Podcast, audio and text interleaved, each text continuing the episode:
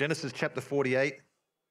We're coming at the end of this service. We'll, we'll um, have an opportunity to pray over and dedicate Zari Lewis, Levi's younger sister. Hallelujah. And um, we, we've, it's, a, it's a privilege for us as a church to be a part of this. It's the reason why they do it as, as part of a family. And, and um, I want to share some things with you that will help lead us towards this, but also help to shape you and frame you the way you're looking at your life and your circumstances. And it's um, from Genesis chapter 48. And I'm going to just read it through, um, and then we'll come back and talk about it. Um,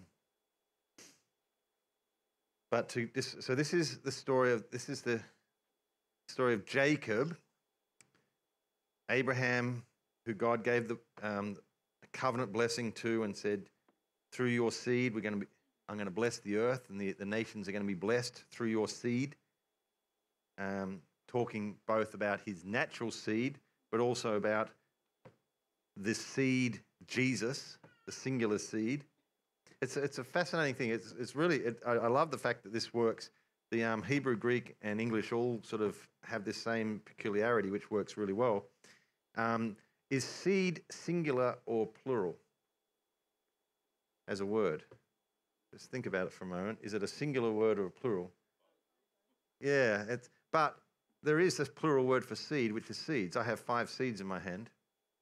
So there is a plural word, but it's a really weird word that if you get more than five, you get a whole lot, it goes back to singular. Like I'm planting the seed. I got, I got a bag of seed. I got five seeds, but a bag of seed.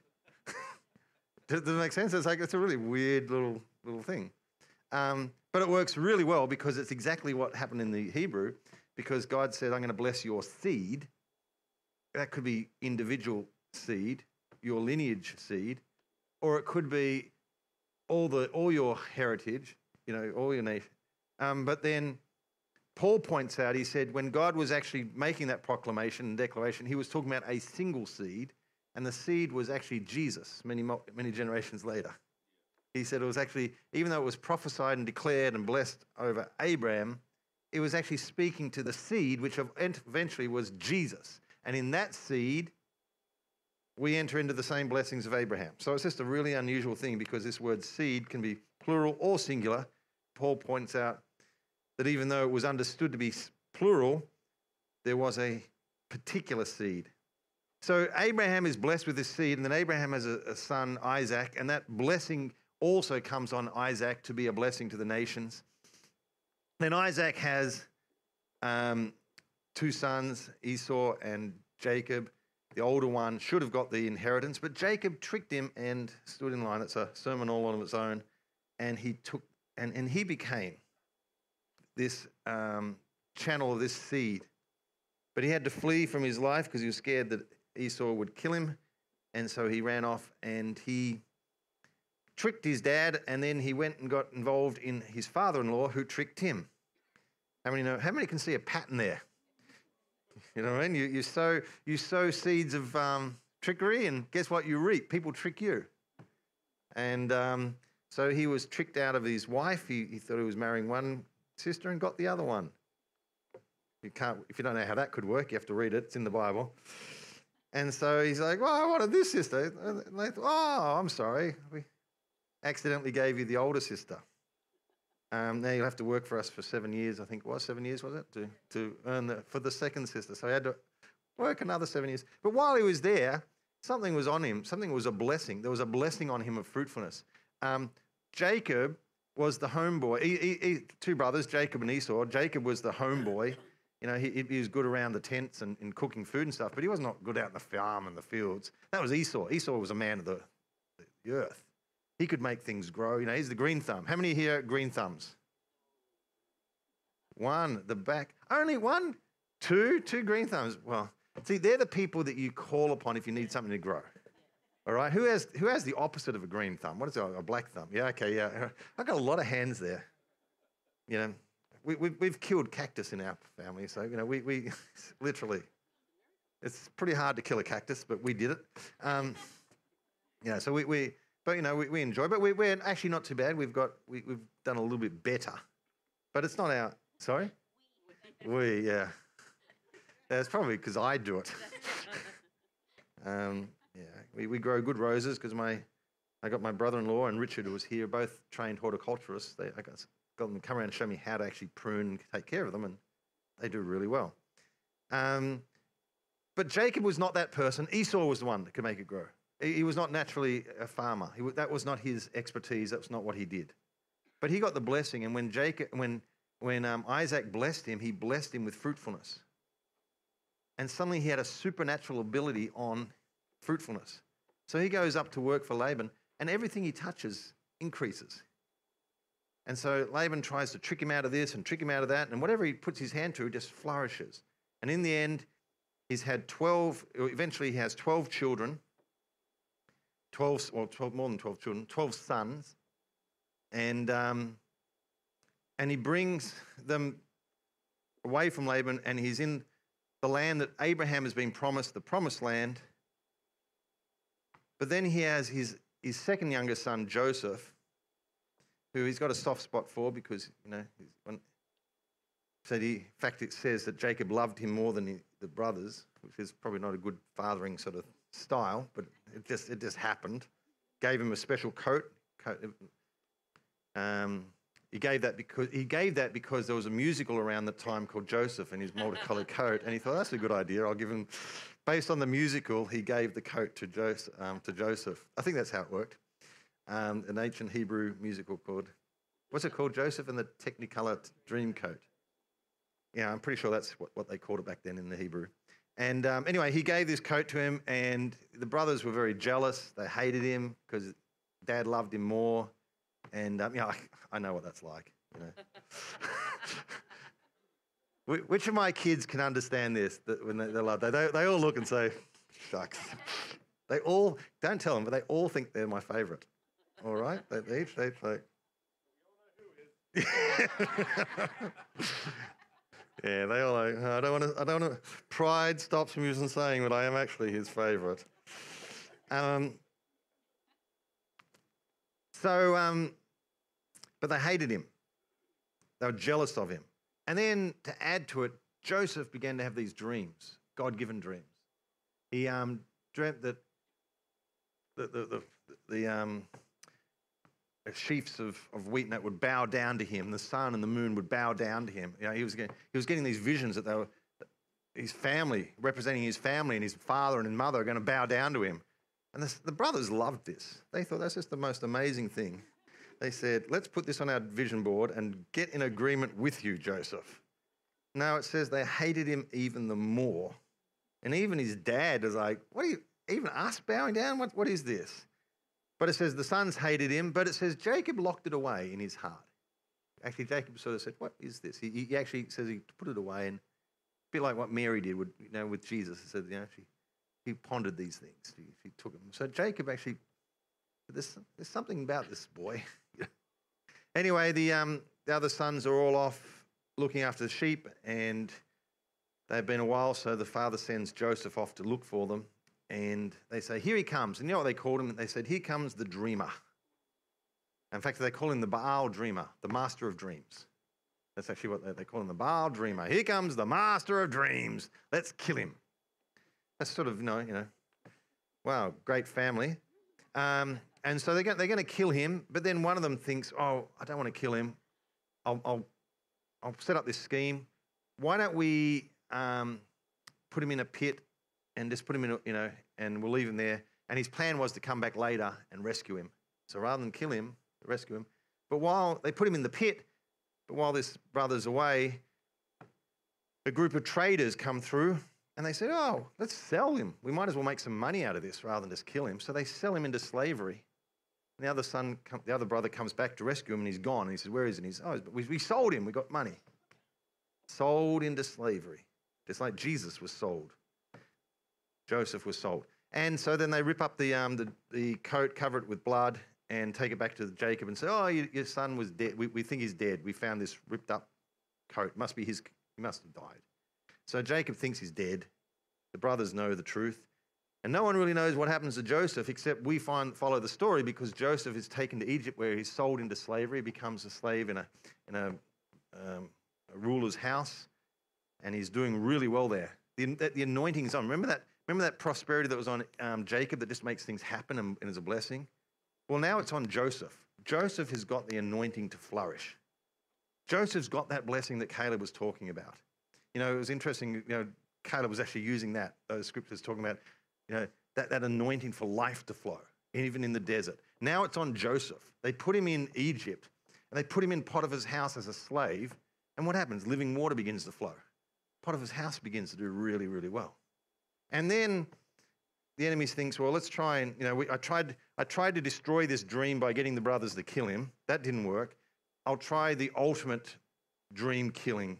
Um, and this is true. This is, you know, like Balaam used this tactic when he couldn't, he couldn't stop the blessing of God on the people, children of Israel. So he told those who were trying to destroy Israel, don't try and destroy them from without. Try and destroy them from within. Get them to fall into immorality. The immorality will suck the blessing right out. All right, if you can get. So Potiphar's wife tries to tempt David, uh, David tempt Joseph to get into immorality, to commit adultery with her. What the brothers couldn't do through trying to kill him, if Joseph had given into that temptation, he would have ruined the dream from within. But praise God, he resisted. He said, There's no way I'm getting involved in this. And um, he ran off. And Potiphar's wife is pretty annoyed that she's been shunned like this. So she spins a story that when Potiphar comes home, she says, He tried to rape me. And so Potiphar's furious and throws Joseph into prison. So he's been thrown into slavery. Things flourish. Things look like they're getting better. Maybe this dream that I've got is going to come true after all. And bang, he's straight away. You know, like, like Caleb was saying a little bit earlier. You think you're doing well, and then they fill in, the, fill in your wealth. You think you're doing good, you know. If you wanted a title for that, um, you could say, well, well, well. Things are finally getting better. Um, yeah, but sometimes, you know, it, it just it looks like good, and then looks like Joseph's doing well, and then they this happens, and he's thrown into prison, even further away from any chance of this dream. But what happens? He's got the anointing on him. There's something on him which causes flourishing. And in prison, he starts to do really well. And in fact, he's in the end, he's running the prison. He's running, he's, he's more, he's, he's the, the prisoner, the, the, the person in charge of the prison finds that, hey, if I just give it over to Joseph, this place runs really well. So he's in prison and it's running really well. It's amazing, but he's in physically a place which is so far away from where God's promise for him is. Like God's promise is that he and his and, um, and, and the inheritance from Abraham, Isaac, and Jacob, now through Joseph and the other brothers, is to have this promised land and it's to flourish and we're to be there. And he says, I'm stuck down here in Egypt. I'm so far away from where God wants me. And yet, even though I'm here, things are flourishing. You know, this is not about you being put into the most perfect place and then you flourish. This is what I tell you. God, you know, when you get to heaven, yeah, we're all flourish in heaven, but it's down here. God wants you to flourish. It's where you are here. God wants you to pray for the blessing of your city and say, Well, I'm going to cause this area to flourish, even though it's not where I'm ultimately headed. You know, my, my citizenship's in heaven, but while I'm here, I'm going to cause this to flourish because that's just what God is doing in me. That's how it works. That's the, the plan. God says, I'm going to cause this to, to do well. But so he's in there, and um, eventually, I'm not going to go through this story because it's not about Joseph as such. Um, God supernaturally works it so he's raised, um, taken out of prison, and made prime minister of all of Egypt and oversees a, um, a food storage program based on a prophetic dream that has been given that Joseph has interpreted that there's uh, years of famine coming. So they are to take the years of plenty, store up all this food, and then when the years of famine come, they will have enough. And in fact, Egypt flourishes through these years of famine while all the nations around just go into um, great hardship. And in fact, it even affects Jacob and his brothers and their family because they run out of food and they have to come down to Egypt to try and get food. And lo and behold, God turns it around so that Joseph is the official that's dealing with them. And they don't recognize him because he's, you know, he's dead to them and they don't expect him to be looking like an Egyptian. sitting there you know, as the prime minister of Egypt. And I was like, and so he goes, "These are my brothers." And so he, you know, spins it out. It's a good story. He does it really well. Doesn't doesn't reveal who he is straight away and everything. Eventually, he brings. He says, "I'm your brother," and they're like, "No, whoa, no." you know, it's like, "Oh no, it's our brother." Oh no, it's our brother. You know, the brother we tried to kill, the one that we sold into slavery. And he says, "You know, hey, what you meant for evil, God turned for good." God, God's worked this all out. So God has been good through this, even though you were not part of God's plan. He used what you were trying to do for evil. And that's one of my favorite scriptures. What was meant for evil, God has used for good. So many times I have seen situations feel that exactly. What was meant for evil, well, because of the anointing of Joseph, the anointing of Isaac, the anointing of Jacob, the anointing of Abraham, the anointing that's come through Jesus, this turns for good. We get living water. You put us over here, you cover it, fill up all our wells, but I look down there, I've got living water here. Wherever you, that's, that's how it works with God. So now Joseph is, brings all his family down with Jacob. They all come down and they, they live there. And they're going to be there for 400 years before we have the story of them being brought out of Egypt. But there's a, while he's been in Egypt, he's, Joseph has got married and he's had two children, Manasseh and Ephraim. I don't know, again, if that's how you pronounce it, but I like to say it. And I like to say Ephraim because it sounds like I do know how it's pronounced. This sounds fancy. Manasseh and Ephraim. Can you say to the person, Ephraim? Uh, I don't know how to pronounce it, but it sounds really cool. Ephraim. It's a good name, Ephraim. So Ephraim's the youngest of the young. You know, like he, um, there's 12 brothers, with Joseph is one. So his dad is one of 12. And then they're two sons that are born. And so there's Manasseh, who's the older son, and then Ephraim, so the youngest. So it's right down the end of this pecking order. Um, and Jacob is quite ancient now. He, he's about to die. And um, so he summons Joseph, and it looks like he hasn't actually met the children, the Manasseh and Ephraim, until this point. This is just, you know. So let's read verse 1. It came about after these things that Joseph was told, Behold, your father is sick. So he took his two sons, Manasseh and Ephraim, with him. Let's do that again. So he took his two sons, Manasseh and Ephraim, with him. When it was told to Jacob, Behold, your son Joseph has come to you Israel, that's Jacob's other name, Israel, collected his strength and sat up in the bed. And Jacob said to Joseph, God Almighty, this is so Jacob's saying, so he gathers himself. He's pretty weak, but he rises up. Something's going to come. He's going to, that blessing is now going to pour out of him. Um, in chapter 49 of Genesis, he actually blesses each of the 12 sons. But at the moment, he's going to speak to Joseph and more particularly the two sons of Joseph. And he said, Jacob said to Joseph, God Almighty appeared to me at the Luz in the land of Canaan and blessed me. And he said to me, Behold, I will make you fruitful and numerous, and I will make you a company of peoples and give you this land to your descendants after you for an everlasting possession. Now, your two sons who were born to you in the land of Egypt, before I came to you in Egypt, are mine. In other words, he says, I'm going to adopt them. He's literally adopting them in terms of the blessing. I'm bringing them into the blessing that I have. He said, um, They're mine. Uh, Ephraim, Ephraim and Manasseh shall be mine, as Reuben and Simeon. That's his oldest two kids. As, as, just like they're my kids, they're going to get part of the inheritance. They're going to get my inheritance. It's quite, he said, But your offspring that have been born after them shall be yours. In other words, this is only a deal for your first two sons. If you have more children, they just come under the inheritance of Joseph and the children. You know, not, they're not all going to get an equal part like these two. These two I'm going to adopt in. So it's a special, once in a lifetime deal. Not going to be repeated. You can't just go, oh, going to have six more kids and they'll all get a part. No. He said, These two are going to come under my blessing. I'm going to, I'm going to bless them.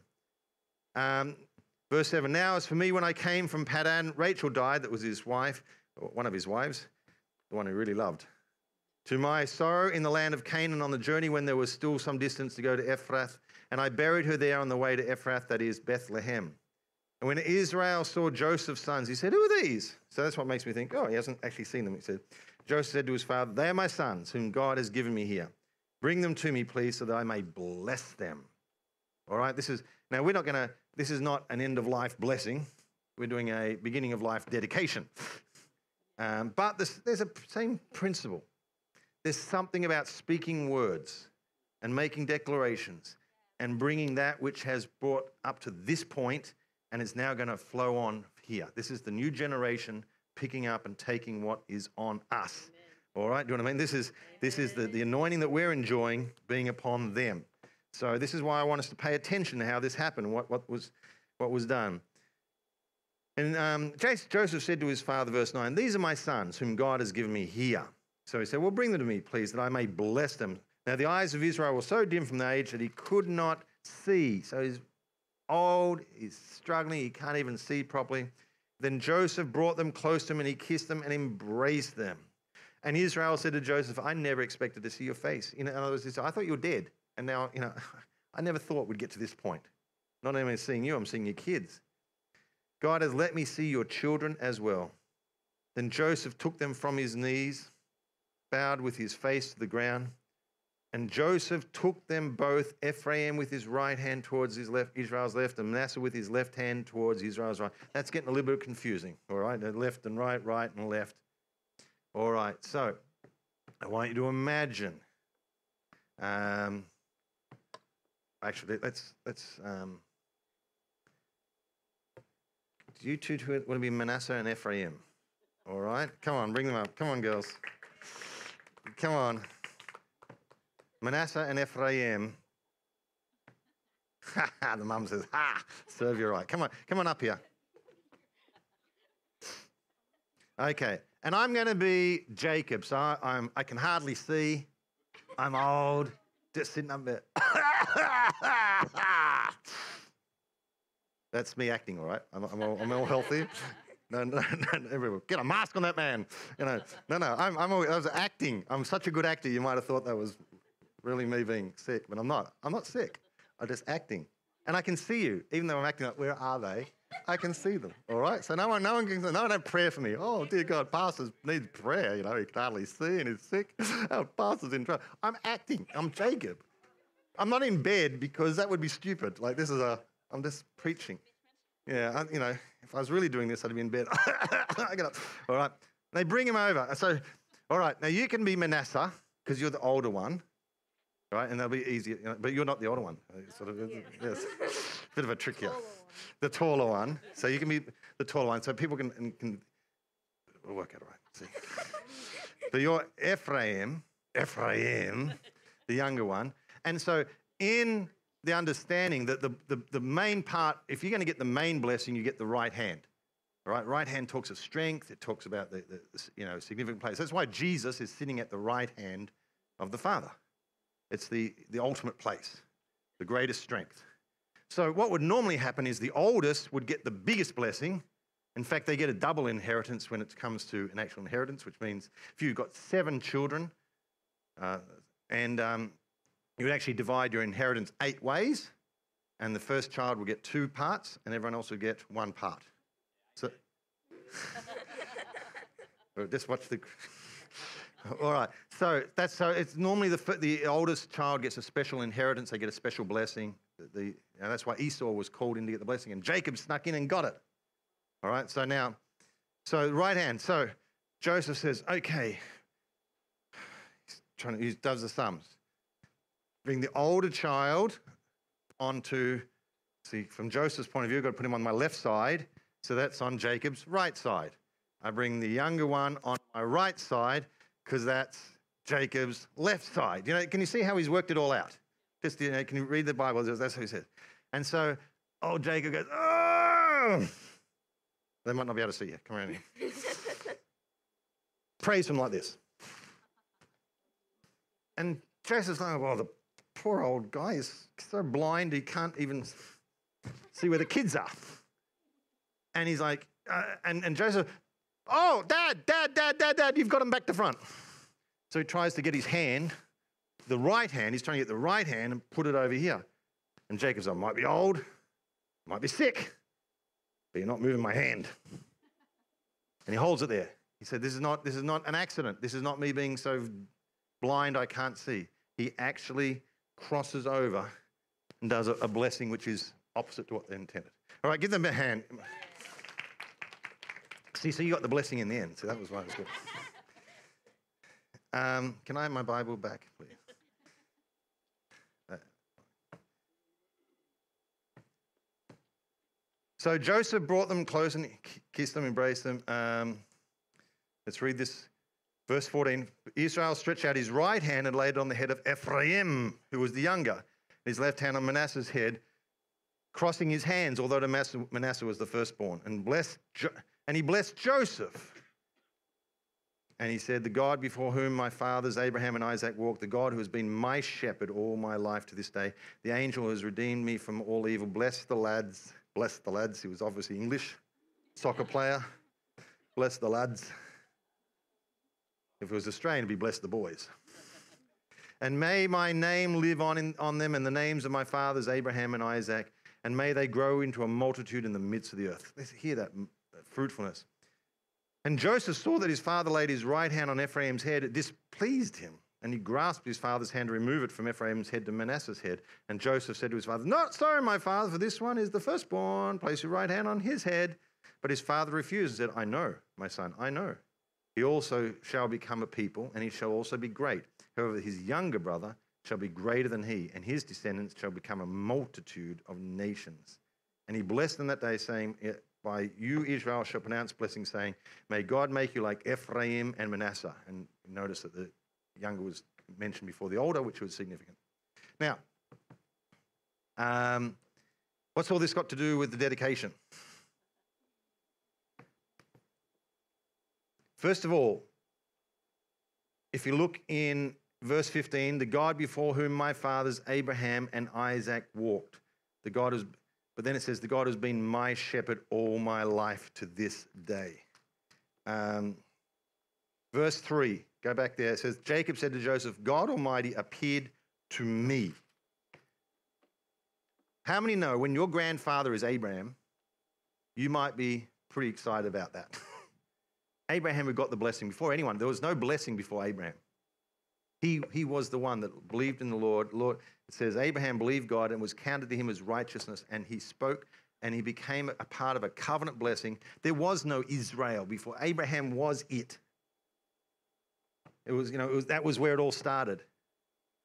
But Jacob, even though that was only his grandfather, and that was where all the blessings started, he didn't say, God who appeared to my grandfather, God who shared with my grandfather, God who gave the blessing to my grandfather, God who gave the, he said, you know what? He might have blessed my grandfather and he might have blessed Isaac, but it was the God who appeared to me.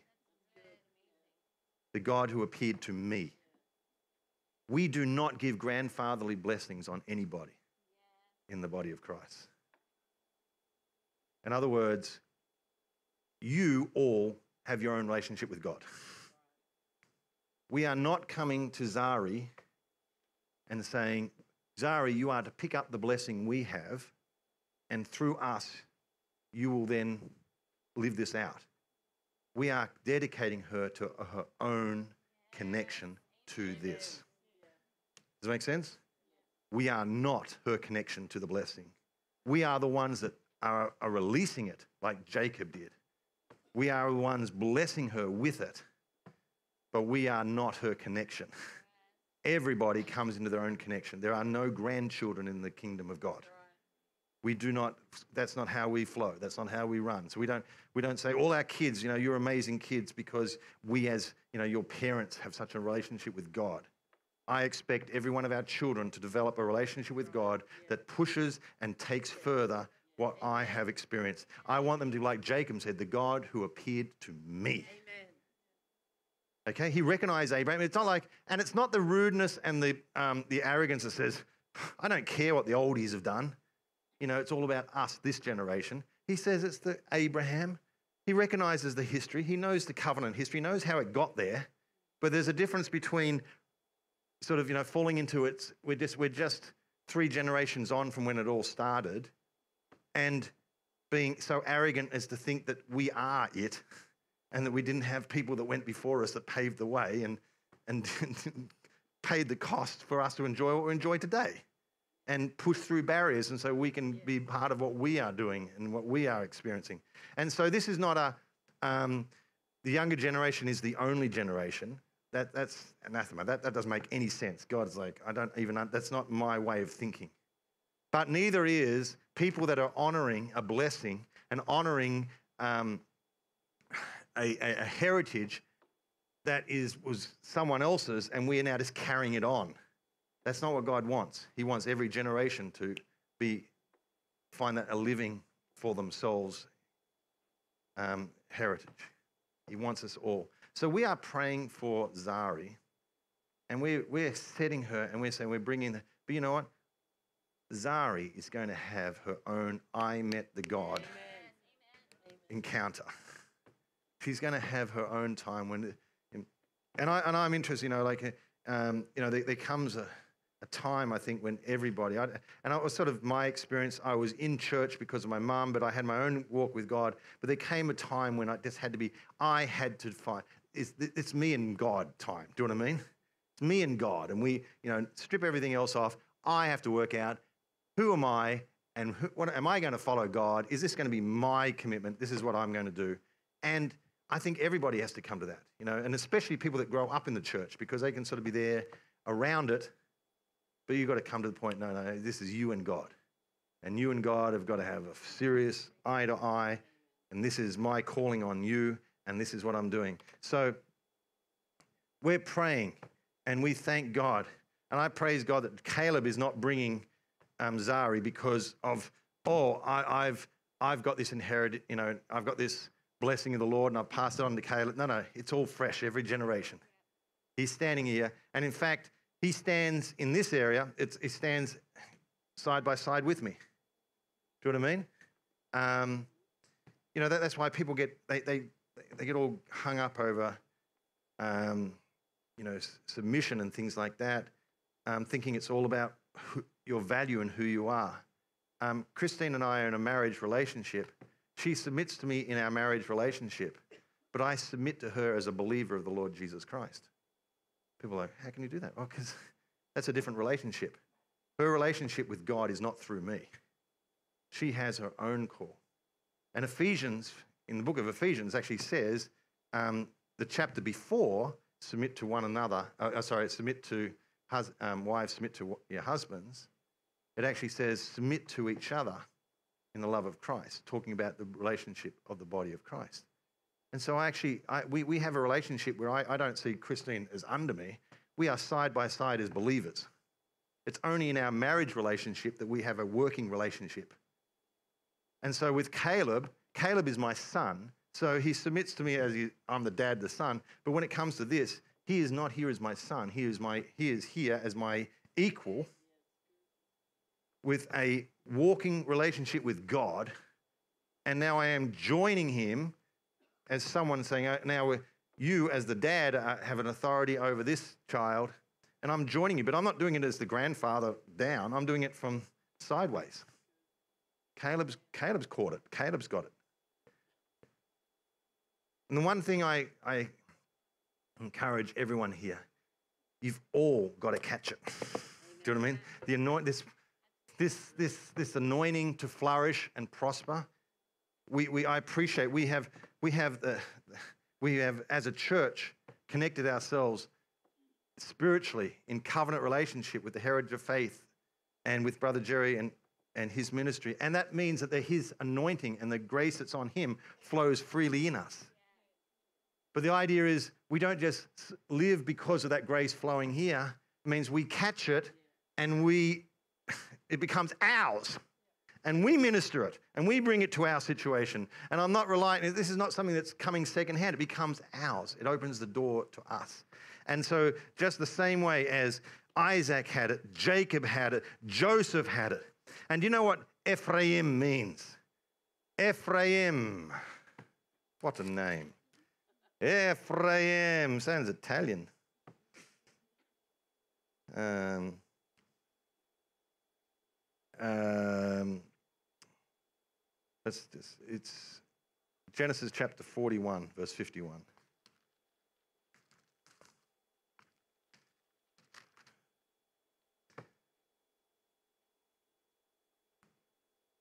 Verse 50 says, Before the year of famine came, two sons were born to Joseph, who Asenath, the daughter of Potiphar, Potiphar, priest of On bore to him. And Joseph named the firstborn Manasseh, for he said, God has made me forget all my trouble and all my father's household. In other words, I've forgiven them all. I'm walking in freedom. Another, and, and then he said he named the second Ephraim, for he said, God has made me fruitful in the land of my affliction.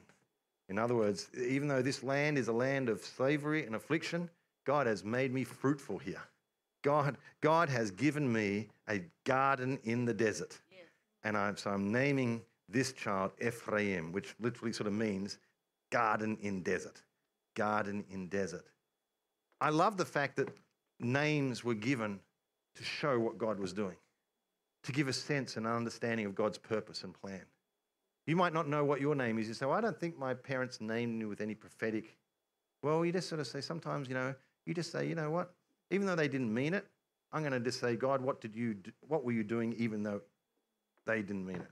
All our children were given names on purpose, but maybe you weren't given a name on purpose. And I don't want you to think, oh, I think I was named after my you know, third uncle twice removed. Um,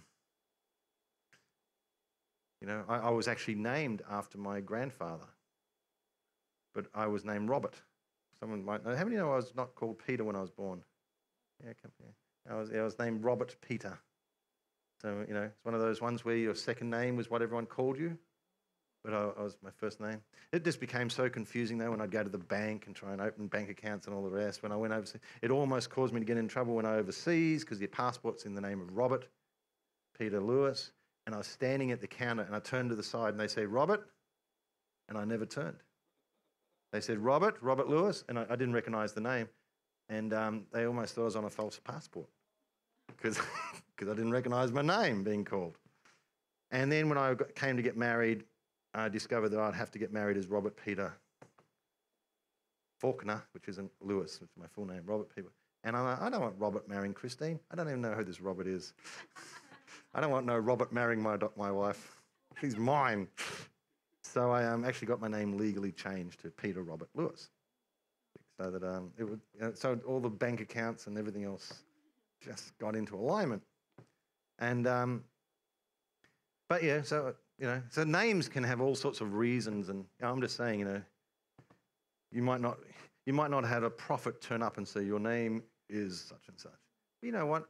I think there's a, sense of the, the sovereignty of God and the grace of God that He can take a name. He can also bring a, a, nuance and a change to names. You know, look at how many times in the Bible God changed names and said, You were this, but I'm going to make you this. He brings a new sense to it. Um, and as part of our preparation that we're going to pray and dedicate Zari, I wanted Caleb to come and share what the name Zari means so we can get in agreement and say, I, I understand that because I think there's some responsibilities here. Okay, this is what I'm seeing. Zari has a purpose and a calling on her life, and it's very particular. I think that's true because you can see when Jacob went to pray, he didn't sort of say, pull out the prayer for the, grand, the grandkids. Prayer for grandkids. I pray for, insert name here, Manasseh, da da da da da da da. I pray for Ephraim, da da da da da da. You know, it's like it wasn't. It was. It was. You know, a generic. I just pray for them. When he went to pray for them, God said, "This prayer goes here, and this prayer goes here." It's really. It's not just anybody. And when we pray, Zari will not get the dedication prayer that everybody gets she'll get her dedication prayer. Because we'll believe for a prophetic flow. We'll believe that God will give us understanding and direction. We will not just say, now, sometimes the things that we say might sound generic. We declare she's blessed, and you think, oh, that's what you say over everybody. But you know what? We're not just saying it over, it's being said because she will fall under the blessing and the covering that covers a lot of things. But that's not just a generic thing, it's actually prophetic. Hallelujah. I want you to see. So I want us to be able to begin to get that mindset and that flow. I want us to recognize what I'm recognizing is everybody has a destiny and everyone has a calling. And it becomes, it starts to show itself, it starts to, to rise up. And, you know, and um, we see that we're praying for people, and all of a sudden, hey, I see this in you. I see that God has plans for people. God has a plan for you. God has a plan for you. God has a purpose for you. God just doesn't go, oh, you can have anything. He says, this sits on you. There's a blessing for you. This is a purpose for you. Number two, so we, we recognize what we're doing is, is got a prophetic edge that we are not just giving a generic blessing to everybody. We are blessing Zari into her calling. We are recognizing that we are bringing and expecting Zari to walk into her own blessing and walk with God. But as the people of God, we're going to we're going to surround her with that. We're going to lead her. We're going to guide her. We're going to give her instructions in that. I'm going to charge Caleb and Kyra. They've got the responsibility of introducing and leading her to a place where she can get a revelation of Jesus herself. That's a big revelation. That's a big responsibility. But how many know this is how the body of Christ works? This doesn't become them. We all then become around them and becomes our responsibility as well to uphold their hands. They've, they might have the ultimate responsibility, but then we stand with them and everything we can do and every way we're doing. We are now committing, we are committing to seeing Zari fulfill the calling that's on her life. And whatever that means and whatever that need, needs doing, um, we will surround and help and, and enable her with that. We're going to believe for that. So there's a level of responsibility on all of us. This is a gift. It's exciting, but it's also God expects us to, to use this. And so we are expecting Zari to carry that Ephraim fruitfulness and, and life wherever she goes. Caleb, do you want to come up and just share um, together? Yes, you can. You can bring her, bring Captain Feathersword up with you, who's been joined by a, a green monkey and juggling balls. Sorry, a chimpanzee. Sorry, a green chimpanzee with juggling balls just never know what you're going to get, do you?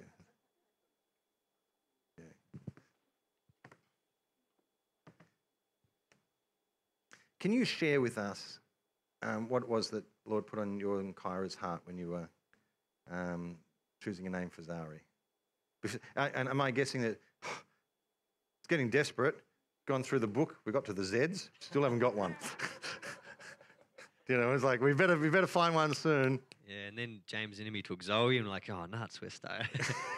um, no, we um, yeah, we we I, I love what you shared, and when we uh, in naming you know both the kids, we we prayed a lot. Um, you know, not just picking names that we thought sounded cool, but that were you know we re- wanted it to be prophetic, and we prayed a lot um, about that, and we we really loved the name Zari, and it meant um, it means uh, it's come to mean the word beautiful, effectively, but its origin it was from the word golden or golden dawn. Um, and there's a scripture in Isaiah 58 which we um, really held close with that, where it talks about um, God's glory coming like the golden dawn of, of sunrise, oh, and um, and so Zari effectively means um, came came from the word golden dawn to mean golden or beautiful um, or something in that space, and when we were we'd been praying obviously right through the process about her name and we we we kept sort of coming back to Zari but we're just trying to you know settle that that was what God was saying. And um, I was thinking about that scripture a lot and it was um, Sunday morning just before she was born and all the ladies came and prayed for Kyra and for Zari but they didn't know who Zari was. And um, and Judith actually spoke a word over her and she said um, that she'll be a child of God's glory and that that would be and I can't remember the exact wording, but she said specifically that that God's glory and the light emanating of God's glory will be you know seen in her and significant. And Kai and I both sort of looked at each other and they're like, "Yep, yeah, Zari." That's um. So that was that was very significant for us.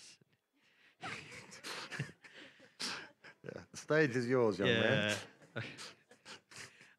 um. Yeah. Oh, hallelujah! Well, look at the. Add anything else? Sorry. Yeah. Thing was that um, when we were researching the name, it said it also come um, had roots in the the name Azariah, um, which means princess. So um, Zari was a shortened version of of that as well. Princess. Yeah. That's all right. So, our little princess, who is a bringer of the golden dawn, the glory of God, and um,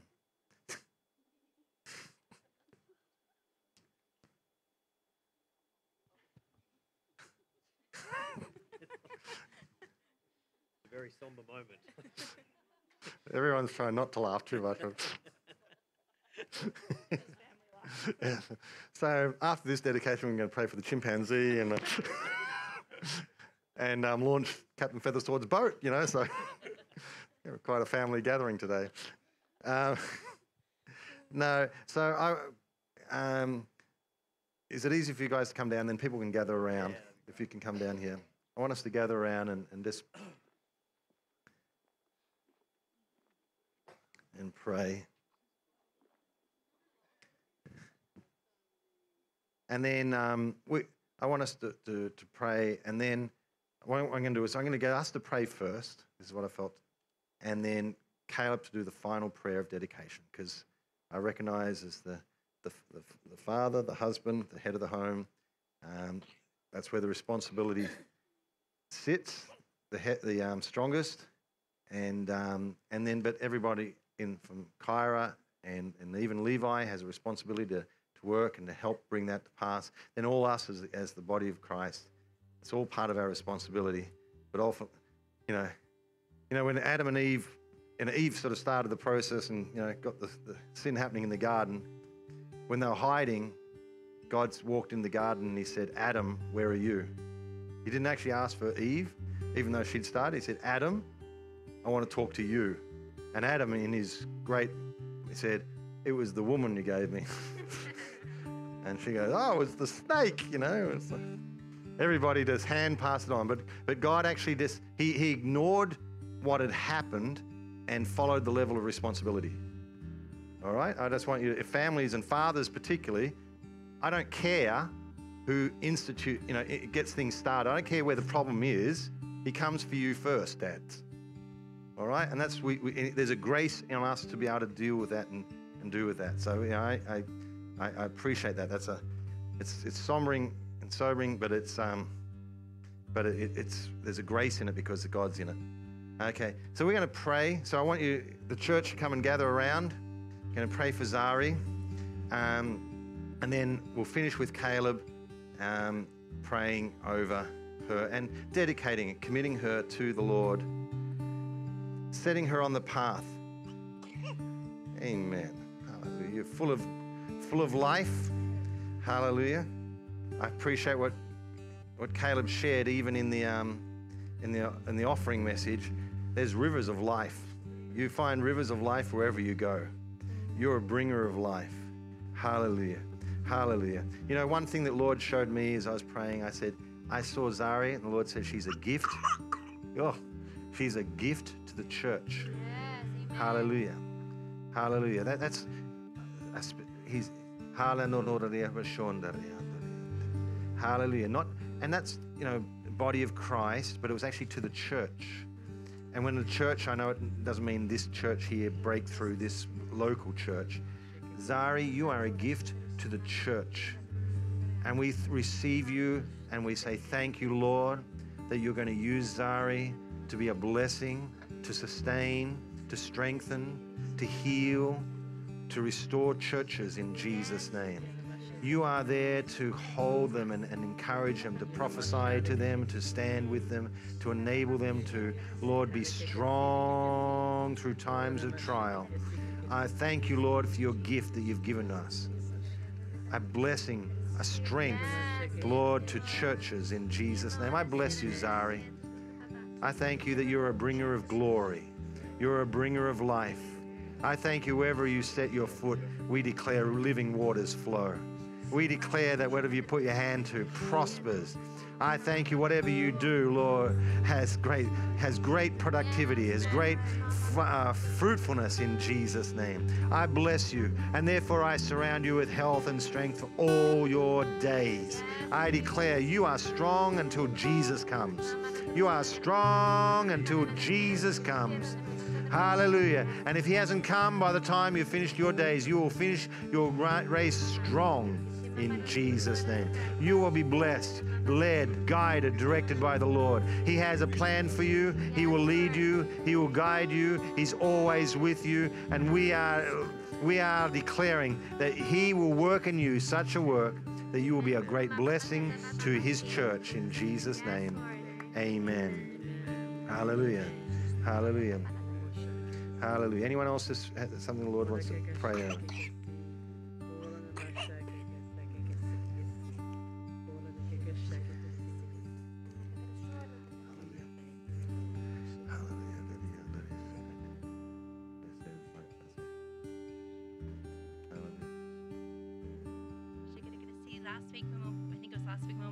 Super kids. The word that kept coming to my heart when we were praying for her was the word miracles. So I just declare miracles over her, Lord, that she is known for the glory she is, Lord. Miracles flow through her hands, miracles in the name of Jesus, Lord, come from her in Jesus' name. She is a carrier of your miracle power, Lord, and her life is an example of your miracle power. Already we've seen your miracle um, work in her, Lord, and I thank you, God, her life will be known for that and a sign and a testimony, God. Lord, the miracles will not only be known in her, but through her, God, in Jesus' name. Amen. Amen. Hallelujah. Hallelujah. Hallelujah. Hallelujah. Caleb, why don't you pray over Zari? Lord, we do. We thank you so much on behalf of our family, our, our wider church family. Lord, we thank you for the gift of, of Zari and this beautiful life. And we thank you for the, the honor and the joy of raising her as, as a part of our family. And the, we thank you so much for your grace, for the responsibility that that is. And we know, we declare, Zari, we speak your blessing. And Lord, how do we declare, Zari, you be blessed in Jesus' name.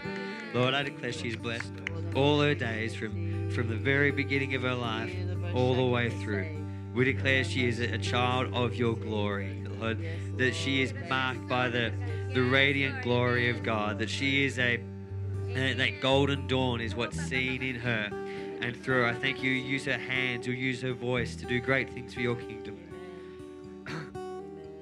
And Lord, I thank you that she be she is marked by your favor, Lord. All the days of her life, from the from the very beginning all the way through, Lord, she is she's marked and known by your favor and your blessing upon her.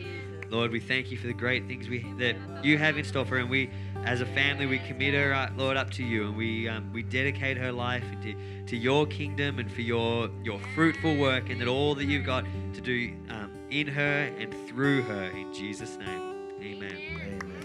Amen. Amen. Amen. Hallelujah. Well, you may be seated and. and well, actually, let's stand stand there. Let's just stretch forth our hands, pray for Caleb and Kyra. Father, I thank you. We pray. Lord, we, we recognize the responsibility on them to train, equip, to be an example of all that they share.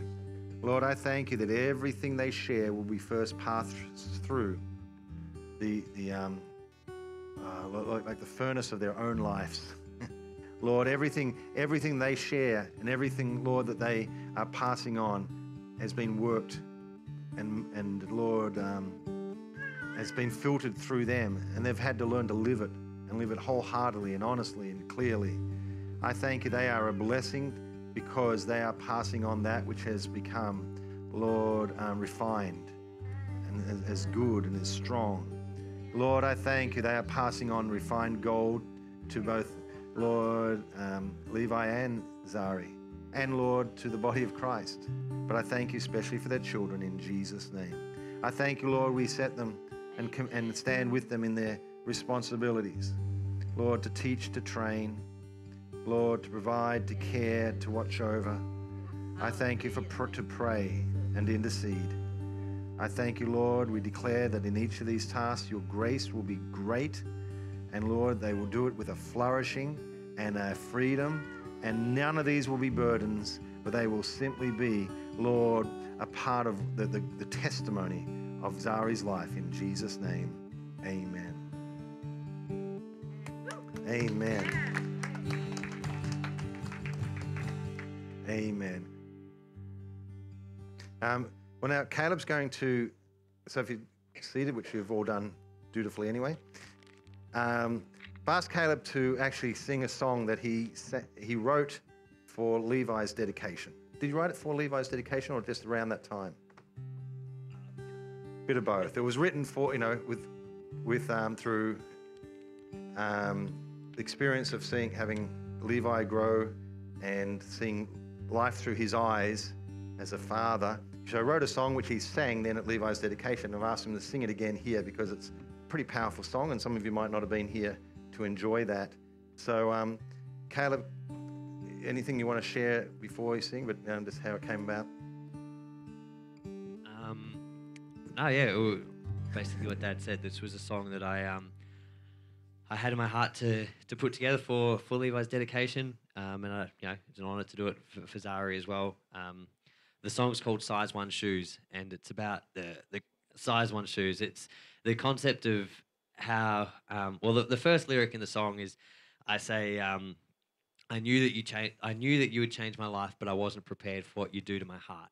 And it's um, it, it really becoming a dad and seeing him and now Zari uh, grow up. It, it it marked me and changed me. And um, watching the way that they embrace life um, is something that has inspired me to say not just but for me, but for our family, for our wider family. Um, to say let's not let that be something that's just ah isn't that cute how the kids do that let's let's make that how we do life as a family um, living in our size one shoes in the wonder and the the beauty of all that jesus is and all that he's done and um, yeah jesus said he, um, multiple times when he was on earth he there was multiple times where he said he wanted us to be like little children in the way that we come to him and i think that's one of the things that the beautiful unfiltered wonder with which Levi comes to us and embraces life, and now seeing in Zari too.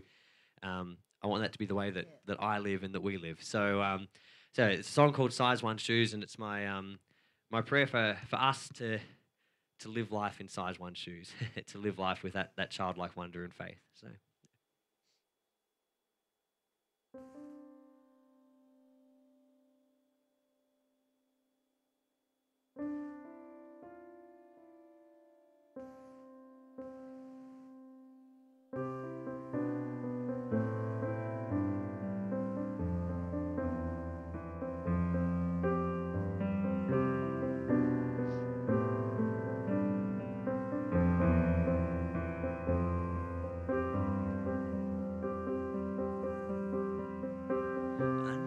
You changed my life, but I wasn't prepared for what you do to my heart. You stepped right in and stole it and took it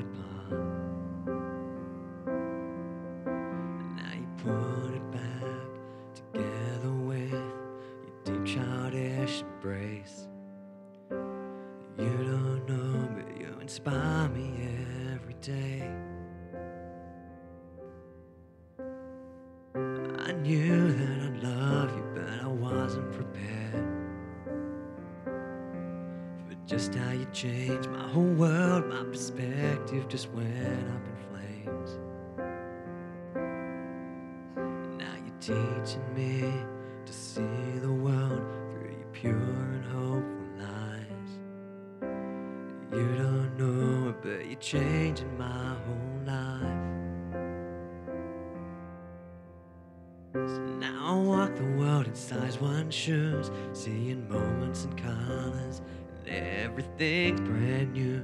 Like I'm living life for the first time. The most beautiful thing is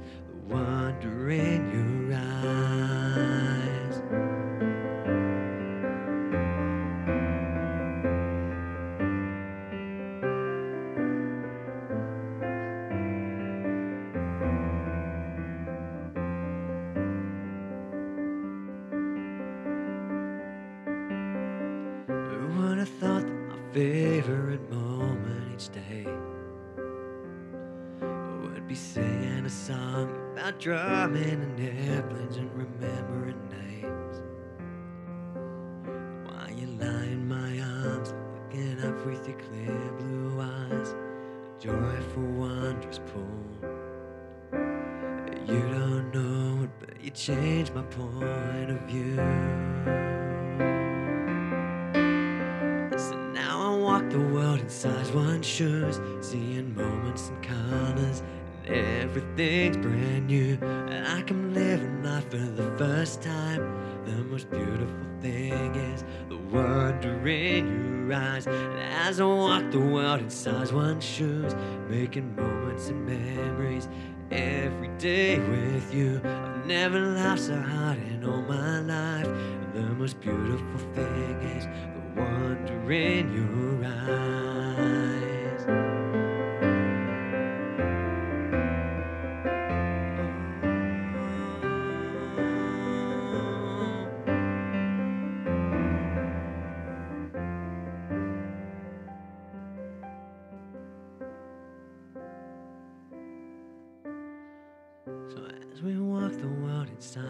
Shoes, there's one thing I pray. My one desire for you. That you'd be a child after his heart. Let the steps that you take follow Jesus all your life. So as we walk the world in size one shoes, we'll make moments and memories as a family now with you. We're on the adventure of a life that shall never lose the wonder in your your eyes.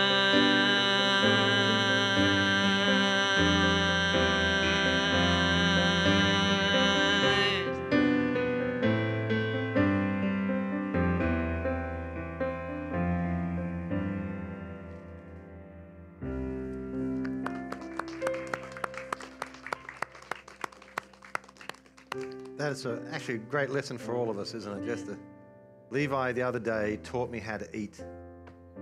Because seriously, like we, you know, some, I, realize I eat to enjoy it, but I, it's just everything's happening. But every now and again, just stop. I, I was talking to someone. I think I eat better than kings in the in the Middle Ages, in medieval. You know, seriously, what I'm eating would be better than the food that they would give kings centuries ago. I'm eating fresh pineapple, food from all around the world, flavors and spices that they wouldn't have had any access to. And it's just come to me, and I'm just sitting here in the warmth, a warm up, nice and more comfortable. I'm eating like a king.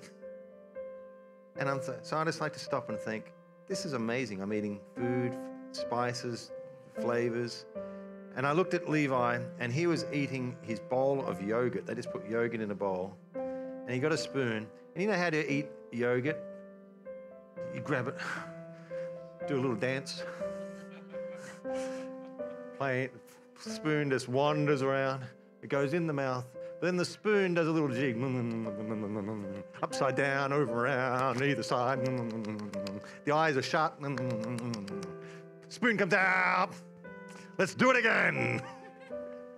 I've never seen someone just enjoy a mouthful, one mouthful of food so much. It's just in his own world, just having a good time. Well, I think it's, that's a good lesson to learn, just to stop and just enjoy things. Enjoy God, enjoy your family, enjoy just something. Enjoy the warm weather. You know, even when it's cold, a bit of sunshine comes out, just sit there, just sit there and look it up and say, "This is lovely. I appreciate it." the wonder, the fun, the joy of little moments. Just, I think it's a great song for reminding us that because it's that's right. Caitlin's got some um, announcements.